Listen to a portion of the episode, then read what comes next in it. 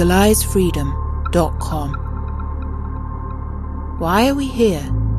Where do we come from? Where are we going? From the nature of reality to the future of humanity. Listen without limits. Unchain your brain. Change your thinking. Change your life. LegalizeFreedom.com.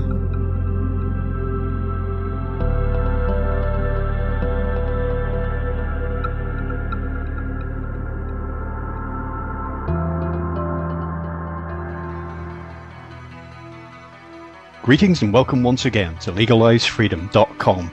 I'm your host Greg Moffat, and today we present the latest in an ongoing series of dialogues with James Tunney, exposing the assault on humanity by the emerging global technocratic dictatorship.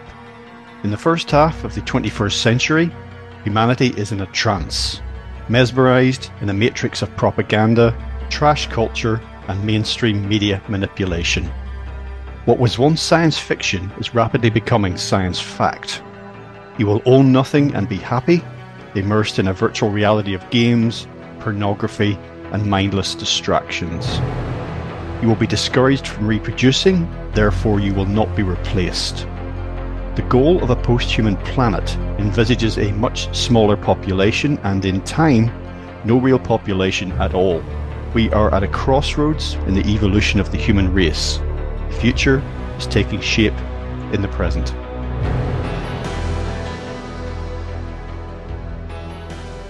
Hello and welcome, James, and thank you so much for joining us once again on legalizefreedom.com. Always a pleasure, Greg. Looking forward to the continuing conversation. Okay, James, today we're picking up where we left off last time, uh, talking about ideas uh, spinning off from your book, your latest one, The Mythic Aim of AI Maiming the Mind. Now, we're not going to go into biograph- biographical information about yourself, there's a link on the interview page for this to your website. And if listeners check out our previous conversations, many of those uh, you, you, explain your background and your work, etc. So people have no trouble finding out about you in that way. Today we're going to dive straight in, and I do, as I say, urge listeners to check out our previous interviews if they don't have time to listen to all of them. Certainly, the most recent ones are the ones that connect with this. We're talking about artificial intelligence, current trends, future prospects, what all of this means for the species. And there's some very big questions that have been coming up. Uh, I want to dive straight in today to talk about, in terms of the progenitors, the creators of artificial intelligence, those who are promoting it, even if they're not actively involved in it, you know, the, the cheerleaders for it. And there's this, I mentioned the, to you offline, the Promethean aspect of this. And there's this idea that, and this is this is a, a, human thing. This is by no means new, but we we understand things with the, the, modern scientific mindset. We we try to understand things by breaking them down, as it were. You know, we we try to understand other life forms by dissecting them. And there's this idea of trying to understand life itself by trying to create life. Yes. Whatever, whatever the force was that that generated life, you know, did if God made us, then what is it like to be God? Can we un- take steps on the road to understanding that by trying to emulate this idea? Yes. And there's sort of a, for me, there's a bit of a push and pull between positive and negative with this. The negative is obvious. Uh, you know, I, in my science fiction review series, I've been talking endlessly about this mad scientist urge, you know, to sort of do something because you can do it. But also, if you're interested in their ancient wisdom, you know, the Hermetic tradition, uh, there's the, there's the dictum you must make yourself equal to God, which is about uh, the idea to, for me really and uh, is you know kind of self improvement, self actualization, that individuation, as it were, and you know all of that uh, feels very positive. Yeah, um, and that's a, that's a good place to start because working backwards and areas like post humanism they are also based on the Promethean idea. So the Promethean idea is very, very important. It's the driving force behind the New World Order, behind ideas of H.G. Wells. Imagine you come out of uh, Euston Station in North London and you're going to walk to the, the British Museum. And if we just even think of it in, in terms of around there, because in many senses, this is the area that the New World Order came from. You can understand it if you locate it in this space. And if you come out of Euston Station on the left or straight in front of you, if you uh, you you have uh, Somerstown, and that's where Mary Shelley used to live with her her parents, uh, William Godwin and, and Mary Wollstonecraft, the great feminist, and her her mother's uh, uh, her mother's grave is there. You can visit behind King's Cross Station. But of course, she wrote in 1818 uh, Frankenstein, the modern Prometheus, and it's a remarkable, it's a remarkable book, and in many ways the dreamlike visionary element of it was on a different level than a lot of other work. It was a deep perception of things she was seeing in relation to, for example, the application of electricity to corpses around London and Galvani and, and all this, uh, Aldini, all these experimentations with anatomy. So she was reacting to something that was happening uh, after the about the time of the French Revolution, the Enlightenment, and she saw it in in terms of Prometheus as a negative force about this creating uh, a life form. And of course, we on the opposite side, her husband wrote Prometheus Unbound, where we have a, a positive view of Prometheus as a kind of satanic figure or figure like Milton Satan, who is going against the kind of evil superior god. And, and, you, and you can see here already some of the origins of the Promethean idea, because Prometheus is between the, the higher gods and humans. He's in between in some senses, uh, displaced by the higher gods, if you like, and he wants to reclaim that position or steal from the gods.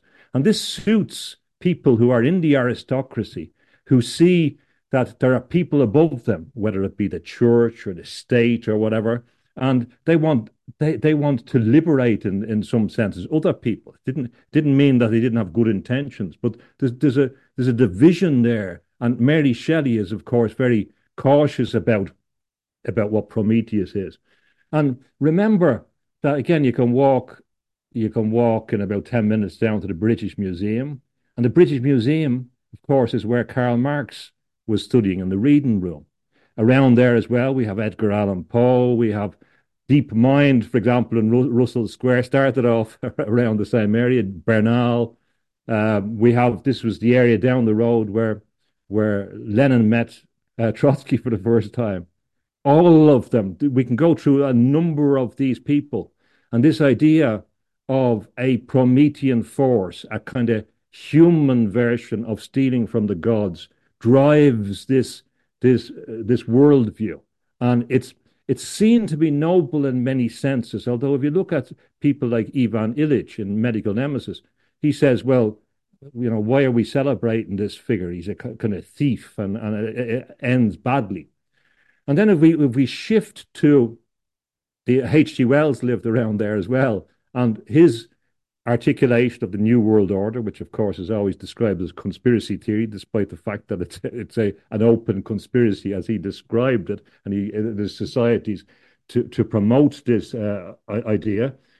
Um, I argue that in the twenties, the British Empire transformed into a different being. It transformed itself into a different being because it didn't want to engage with national struggles like it had in Ireland with uh, independent struggles. So it transformed itself into a new form. It never disappeared. It transformed itself into an international uh, globalist organization based on finance and based on regulation and based on the communication system that it had set up. So that, uh, as when Churchill talked in 1943 about the empire of the mind, he was describing something which had been ongoing for for decades, for for a couple of generations, going back to uh, Thomas H. Huxley again, who's around this area of London. Uh, it's the same area that eugenics lab was found by Galton, same area where, where Darwin lived. It's, it's it's quite remarkable in this in this little cauldron that we have the the origins of so many ideas that affected Russia, China, the United States, and still affect us now.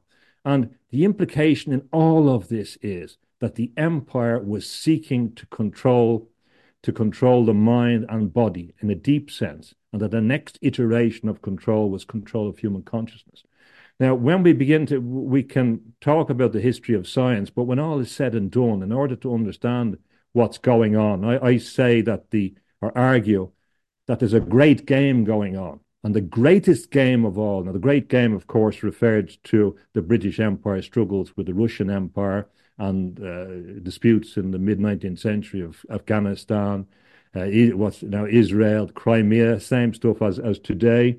Uh, but the greatest game, the game that the empire as transmogrified uh, is involved in, is in the uh, control of human consciousness. That's what the game is. We can't see things in terms of logical explanations anymore. There are recent books like Control Oligarchy that begins to explain it from a US perspective.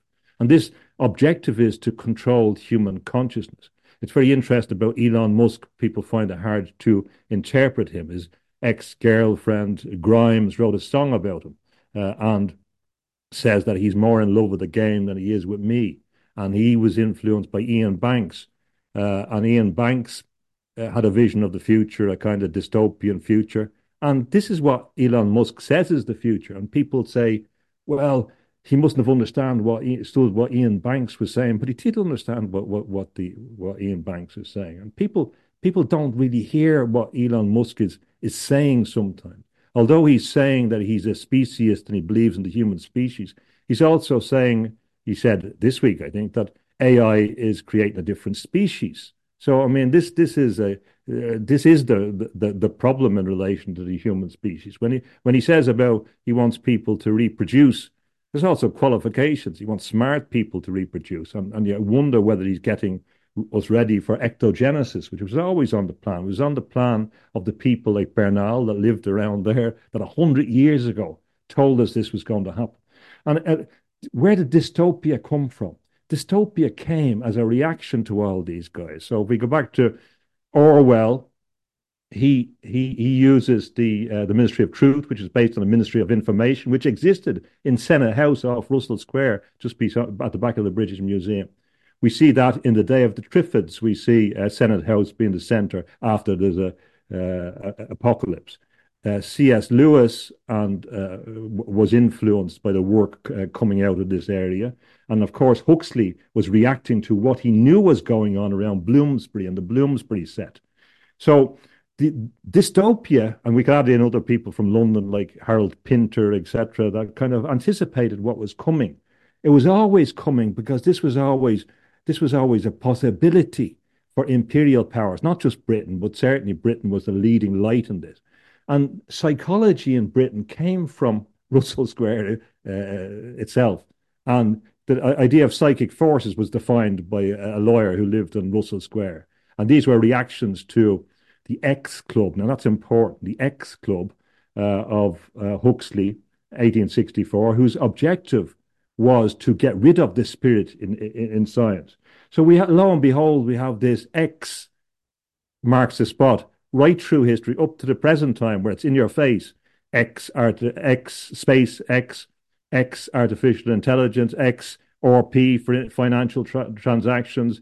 X is on everything associated with uh, with this new world. And you say, well, what is the X? I believe that the X probably represents a uh, an indication that we're moving from the previous X, which was which represents Christianity in the Greek, to a post-Christian world, which is also implicitly a post world, a, a an X world, if you like, ex humanism, because humanism is finishing. The objective is to end humanism.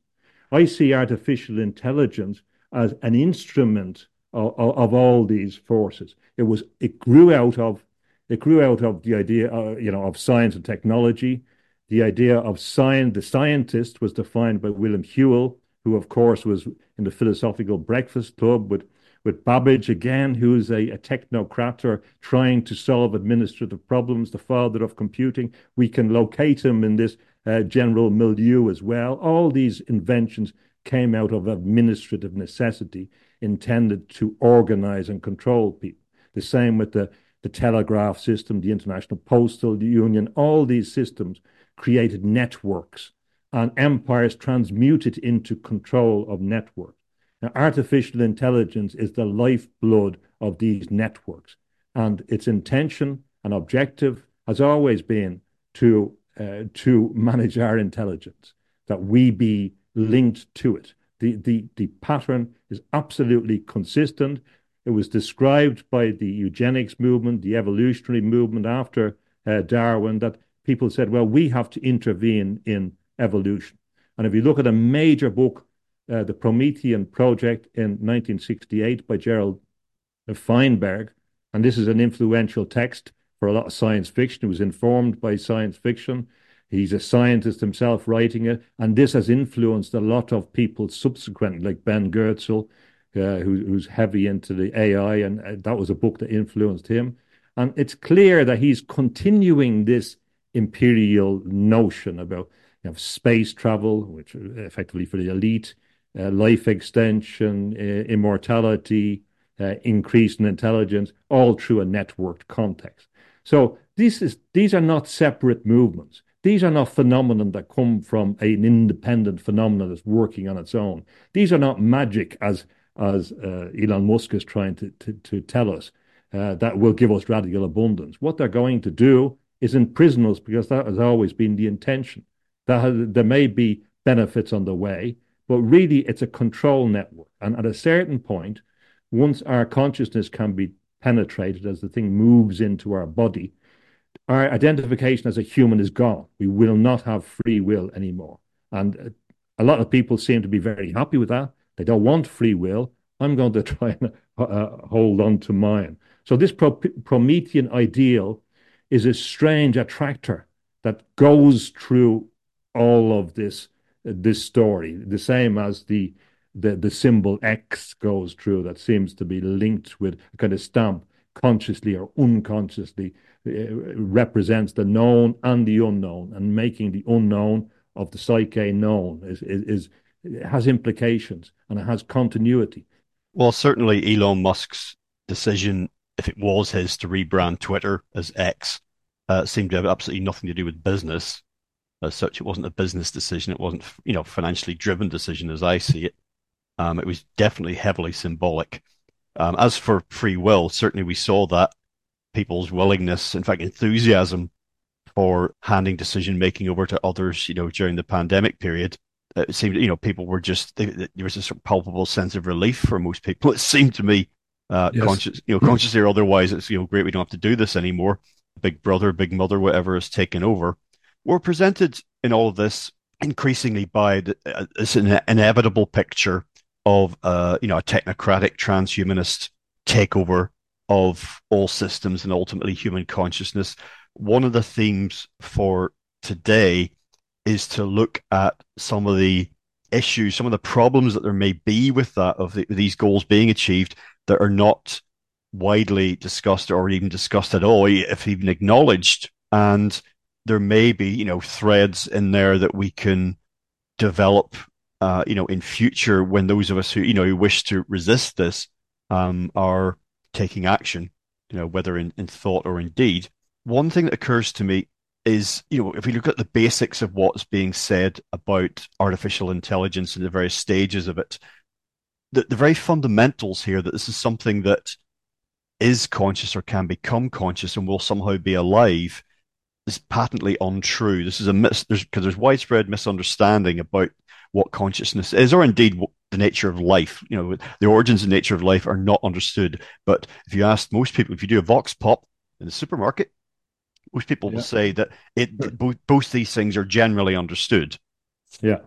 And in fact, that uh, artificial intelligence demonstrates a creation of consciousness, and that the old chemical soup in the lab, struck by um, uh, the you know equivalent of a lightning bolt and formation of whatever you know compounds uh, under laboratory conditions demonstrated at least the you know how, how, in theory how life could have developed neither yes. of those things are true as far as i'm concerned and it's interesting that all of these attributes all these things as a given for artificial intelligence when if you or i talk about them as i often do on the show here in terms of parapsychology you know, innate human powers perhaps that are not scientifically understood and are not measurable or repeatable.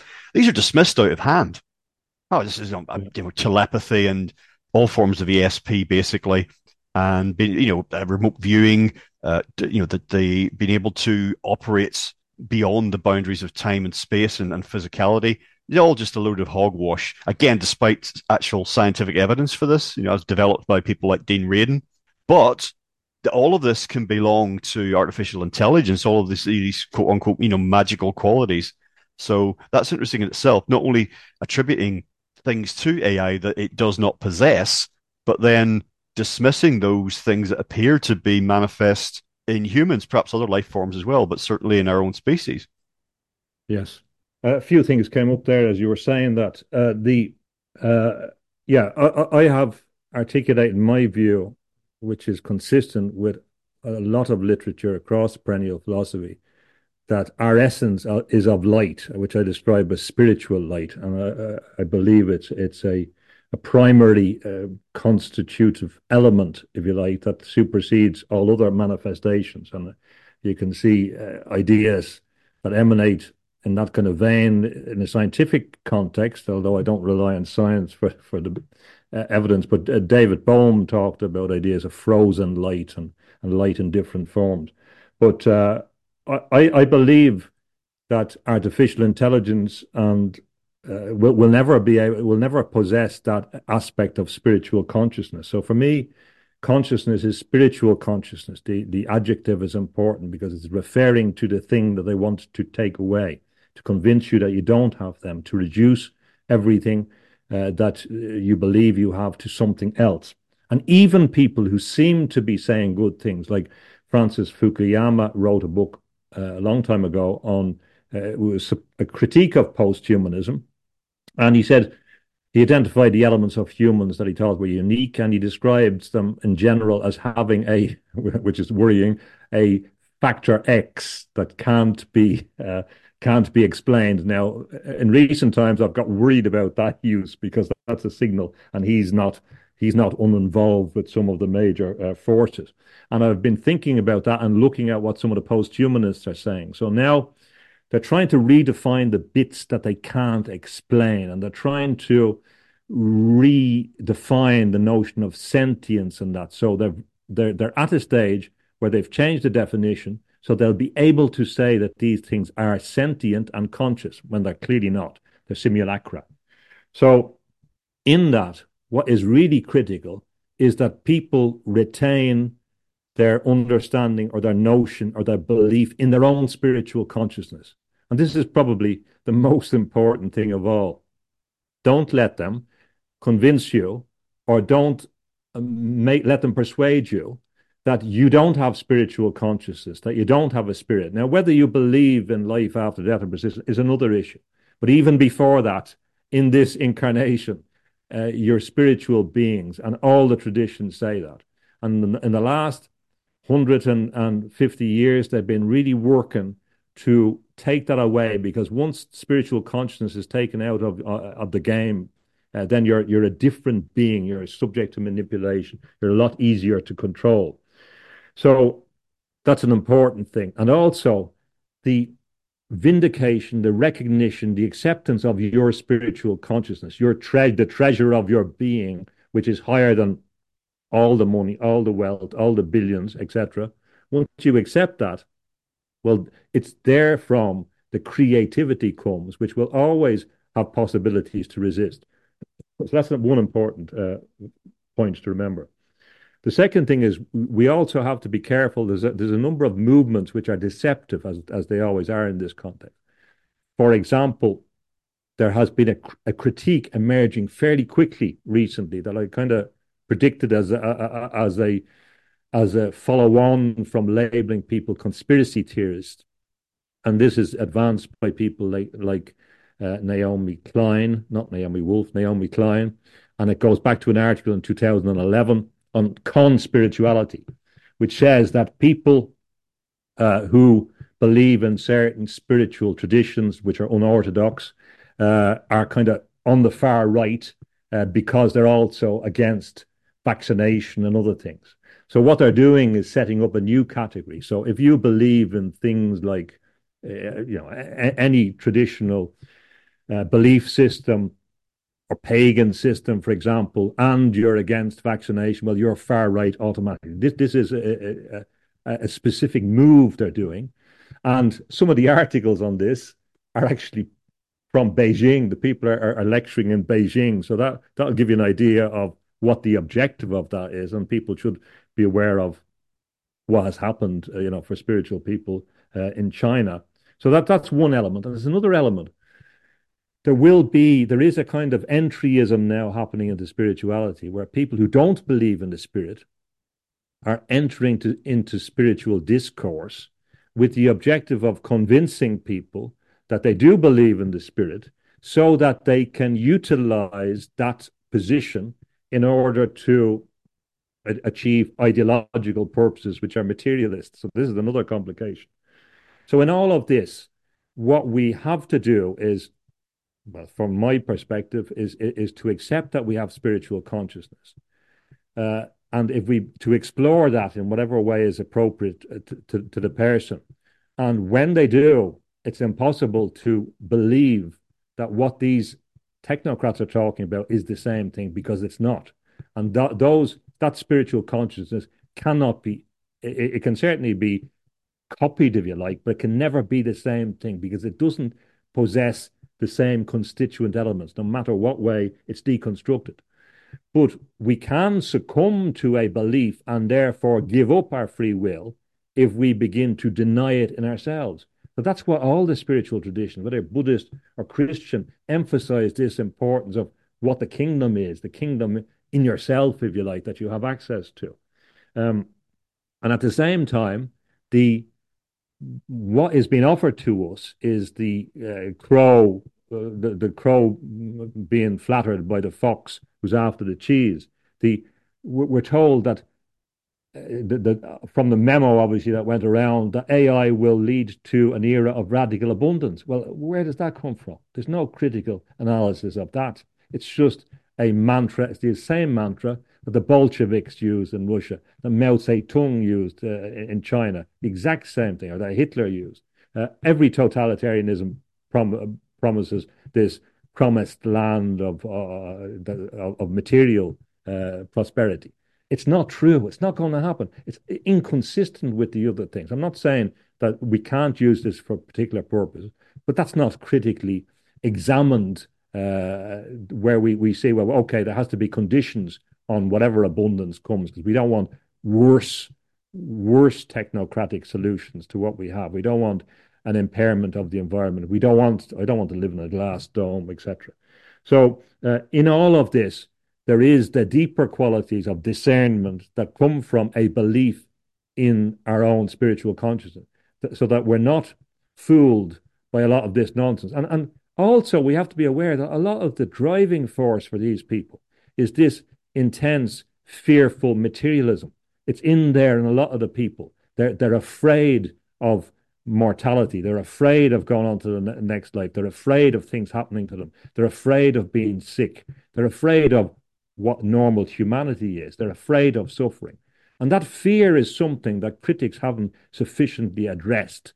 That that actual fear that they have uh, is used to project a fear to us that we shouldn't have. Because if you believe in your spiritual consciousness, you're not going to be as afraid as other people will be who believe in these horror stories that they're very good at uh, concocting. And, and, actually, that's the last point I mentioned. It's interesting from the horror genre as well from London. If we think of the great god Pan from Arthur Machen, who lived also around that area around the the the the, the British Museum at a, a certain uh, stage, and that was about an operation to connect with the spiritual world gone wrong. So he was aware of this idea of interfering with the personality by medical means. We also have, of course, the serum in uh, the strange case of Jekyll and Hyde.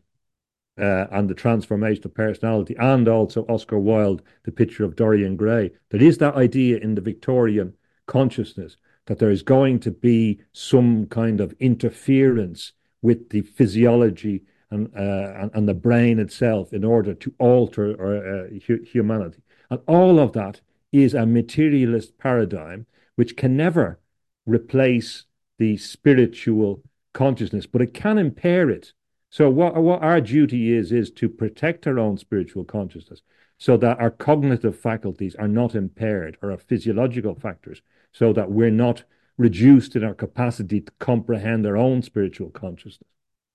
Well, it's interesting you talked about their fears because further down in my notebook uh, for uh, things to talk about this evening, I've got the word two words their fears. You know what is yeah. it that they're afraid of? But you're talking about this you know materialism as i like to say in both senses of the word you know as a cosmology and also as a lifestyle a worldview. And this is something i've covered in great detail and depth in many of my interviews with john michael greer is that uh, when you you know take away the spiritual dimension of of life for people. You know, when where even when conventional religions fall away in terms of power and influence, what you're left with, is, you know, people need something to believe in, and uh, in this case, it, it's shopping, you know, or the internet or whatever, and that's why in this uh, projected technocratic transhumanist era, that these material, uh, you know, abundance in air quotes that you mentioned, this yeah. radical abundance, has to be part of that. Because if there isn't going to be this transcendent dimension to existence in which material things almost don't matter, then what there there has to be 24-7 availability of, of toys and trinkets. That, and that's one of the problems I think that all of this is going to run into. That, that is not possible. As I see it as one of the things where cognitive dissonance will be triggered the most. You know, they're saying that well, you can have this and you can have that, but actually we can't. You already see now when they have, um, I think I mentioned last time, the, the British press are using the phrase cost of living crisis for uh, the predicament that a lot of people find themselves in at the moment. And the idea that the price of everything is creeping up, the, the quality is going down, availability is becoming patchy, shall we say. But this is nothing new. I mean, this is the this has been the trend for decades back into the the latter part of the 20th century. You know, that the promise of the materialistic age flowered so potently in the sort of uh, in the post Second World War years, particularly in the States, it is now wilting, and that that's not coming back. So there's an inexorable downward trend in materialistic terms, but that has to be somehow reconciled. But I mean, how long you can string people along with that, saying no, no, this, this, these things will be available to you. You know, these um, these toys and trinkets, uh, and then how long can you feel to deliver that for people? Yeah, uh, well, the reality also is that they may not intend to uh, to supply those things in any way. I mean, I, I have suggested before that in relation to the supply of goods, it, it, they're not capitalists. Uh, these they're, they're, not trying to. Uh, there's no end, or, or, capitalism is not the end. The accumulation of capital. It's about control. That's a means uh, a means to an end. And certainly they will have all the material um, uh, goods that they want. But if you can uh, gain access to the human body uh, so that the person is capable of being, if you like, stimulated or uh, affected uh, by by a system, by AI, whatever, then you may remove the desire or capacity for um, to enjoy a lot of th- those uh, goods, and uh, you may create substitutes by activating uh, systems in the brain. And I think that that certainly must be considered because the there's reasons why they want to come inside the body, and if they can come inside the body, they can do actually what what the surgeon was doing in the great god Pan by trying to to uh, do to activate a bit in the brain that would create a relationship with a higher dimension. Well, they they can stimulate parts of the brain. The movement, uh, the movement certainly in the consumer era has been towards sensation, and even there's a lot of spiritual sensationalism. The idea that if you have a sensation, well, that's a spiritual experience. It may be, it may not necessarily be we'll, we'll be moving into a more zoo-like situation. So even the animals in the zoo can be happy when they get their feeding time and get some bananas thrown in at them. You know, so your your your your needs will be changed. Don't forget as well that Britain had a sophisticated system of rationing, which is a very rational thing, which the Ratio Club, the cyberneticians were called who met around uh, Russell Square. Uh, so uh, they, they have done this before. We're moving into an era era and and especially with new systems of payment between banks and companies, the XRP system, etc., X again, which is coming on stream. We're moving into an area of cyber insecurity, not cyber security, cyber insecurity. And of course, once they begin to break down the systems, then they can uh, they can have all the contingencies they want to and implement any system uh, that they want to in order to uh, to rearrange the goods and services. And we've saw. I, I never would have believed that people were were willing to give up a few years of their life and stay at home, uh, given the right conditions. I wouldn't have predicted that uh, a few years ago, but they were. So people are also capable of being able to to give up more, and that was just the first taste of it. They know how far they can get. They can measure that. They can anticipate. They can they can feed back. So there is a big problem in the fact that we have become so entrained to sensationalism towards sentiment. And this was an idea, sentimentalism, an idea that Yeats criticized, the idea of this uh, focusing on, on, on feelings and sensations in the 19th century. So that, that was obviously in the uh, ether as well. But it's funny, even it's not just it's not just say practices and social practice, say in the Christian post-Christian era. If you go back, funny enough, and this is a thing that critics don't necessarily look at, but if you look theologically at materialism in Christian doctrine, it was a lot more complex because things could change, even like doctrines of transubstantiation, had an utterly different idea of materialism. So even the materialist paradigms are sufficient, insufficiently informed by the range of doctrines that uh, uh, existed hitherto. But there's no doubt that the effort is to make us dependent on sensations. They can measure now very, very accurately how we respond to stimulus. We are guinea pigs in this. They can test us now. And in this controlled society, there's a lot of con and there's a lot of trolls. It's a trolling system.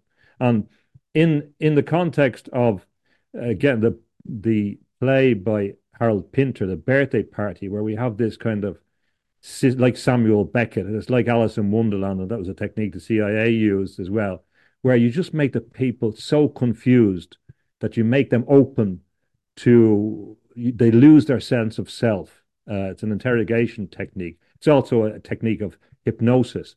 So a lot of this trolling that's going on every day, you get something which is unbelievable. Uh, is something that we shouldn't be reacting to in the same way. We should let that force play out as far as we can and deal with things that we do have control over, because these are precisely designed to distract us. So again, a, a, part of our focus on spiritual consciousness is to believe it and to focus on things in our control and to be able to distinguish between what's illusory, what we can react actually against, and what we what we can't do. That concludes part one of our interview. Part two will be available soon in the subscribers area at legalisefreedom.com. Legalisefreedom.com